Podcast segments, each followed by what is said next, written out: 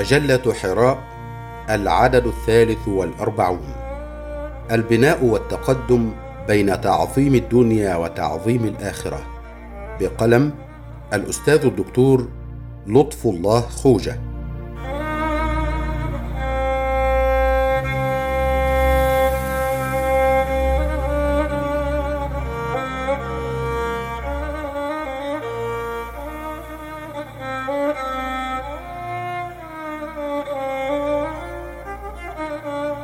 في بيان منزلة الدنيا من الآخرة قال قائل: لما حقر المسلمون أمر الدنيا أهملوها فتأخروا، والغرب لما عظمها عمل لأجلها فتقدم.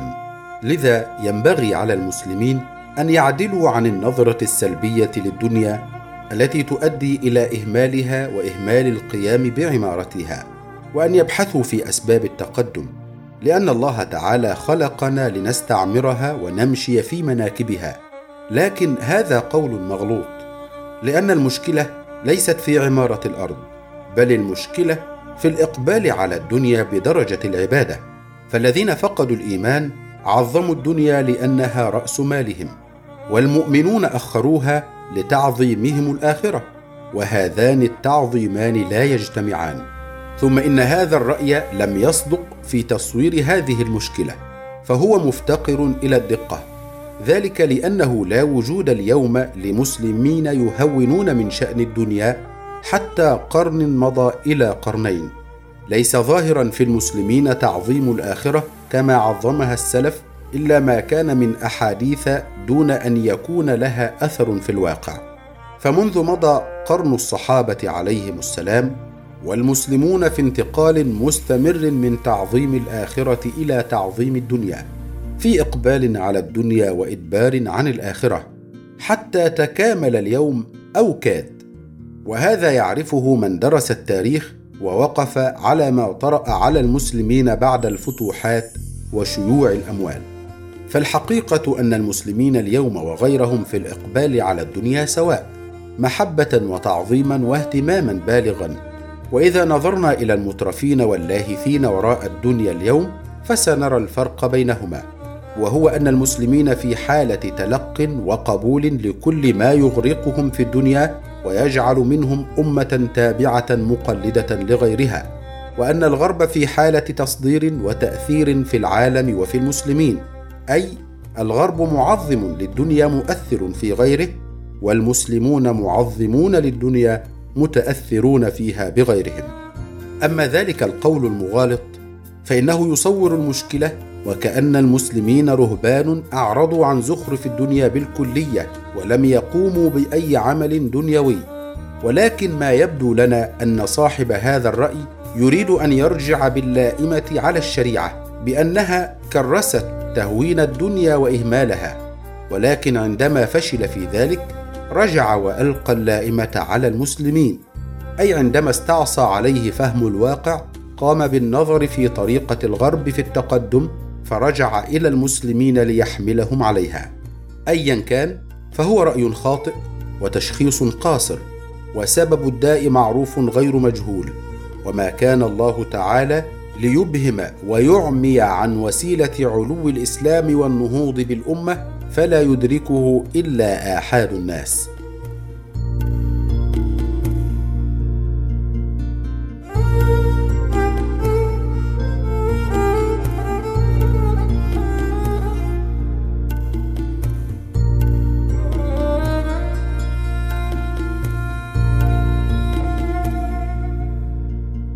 كلا، فهذه قضية كبرى، وعادة الشريعة بيان وإيضاح القضايا الكبرى التي تهم الأمة. فأمر تعظيم الآخرة والتهوين من الدنيا في النصوص الشرعية أوضح من الشمس. أما سبب تأخر المسلمين فلا يعرف إلا بعد معرفة سبب تقدمهم. ففي المئة الأولى تمت الفتوحات، وبسط الإسلام سلطانه شرقا إلى الصين، وغربا إلى المحيط الأطلسي، وشمالا إلى أوروبا، وجنوبا إلى إفريقيا. في قرن واحد هزم الإسلام إمبراطوريات كبرى ذات حضارات مؤثرة وذات قوة عسكرية واقتصادية وثقافة وكثافة سكانية على رأسها فارس والروم، فبأي شيء تقدموا عليهم؟ هل كان ذلك بحضارة مثيلة؟ كلا، لم يكن شيء من ذلك أبدا، والتاريخ لا يمكن تزويره، بل لم يكن لديهم سوى إيمان عميق بالله واليوم الآخر أعطاهم اليقين والثقة والثبات والهدف الصحيح، وعمل صالح كان وقودا لإيمانهم، وزهد في الدنيا أورثهم قوة القلب والتوكل على الله تعالى، وقوة أعدوها قدر المستطاع لا مضاهية ولا مماثلة. هذه هي أدوات العلو والنصر والتمكين التي كانت، وبها انتصر المسلمون في معارك غير متكافئة مع قريش ثم العرب ثم فارس والروم، كانوا فيها الأقل في العدة والعتاد والحضارة. وقد بان لهم أسباب الهزيمة في معركة حنين، فبعدما كانوا هم الأقل عددا وعدة في غزوات بدر وأحد والخندق ومؤتة وتبوك، هم اليوم في حنين الأكثر، فكان ما لم يحتسبوا. قال تعالى: لقد نصركم الله في مواطن كثيرة ويوم حنين إذ أعجبتكم كثرتكم فلم تغن عنكم شيئا وضاقت عليكم الأرض بما رحبت ثم وليتم مدبرين. سورة التوبة الآية الخامسة والعشرون. مع الكثرة تنتفي الحاجة، ويحل الغرور بالاعتماد على النفس وترك التوكل، فتكون الهزيمة. والمؤمنون إنما ينتصرون بالله لا بأنفسهم، وبقوة الله لا بقوتهم، فلم تقتلوهم ولكن الله قتلهم وما رميت إذ رميت ولكن الله رمى. سورة الأنفال الآية السابعة عشرة. وقد بين الله تعالى جليا في كتابه شروط التمكين في الأرض، فقال: وعد الله الذين آمنوا منكم وعملوا الصالحات ليستخلفنهم في الأرض كما استخلف الذين من قبلهم وليمكنن لهم دينهم الذي ارتضى لهم وليبدلنهم من بعد خوفهم أمنا يعبدونني لا يشركون بي شيئا ومن كفر بعد ذلك فأولئك هم الفاسقون.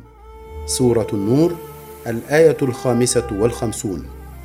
فذكر التوحيد وترك الشرك والإيمان بالله والعمل الصالح، يضاف إليها ما ذكر في النصوص الأخرى إعداد القوة والزهد مع التوكل. ولم يذكر الأسباب المادية كعمارة الأرض، لأن حب البناء مركوز في الفطر، وإنما يذكر في العادة بما قد يهمل أو ينسى، لا ما كان حاضرا في الذهن والواقع، فالناس في سعي مستمر لا يكفون، هذا خلقهم وديدنهم، فظهرت بهذا أسباب الهزيمة، وليس منها الضعف في العدد أو العتاد أو الاقتصاد أو الحضارة أو الصناعة، بل ضعف الإيمان وتعظيم الدنيا.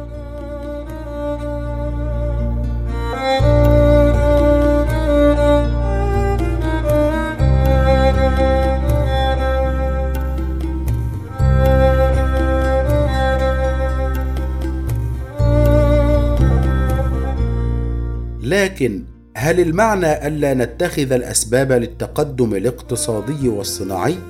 اتخاذ الأسباب في كل شيء مطلوب، وكل ما يحقق للأمة تقدما فهو مطلوب، وغير مطلوب محاكاة الذين فقدوا الإيمان لنكون صورة لهم في كافة أنواع التقدم.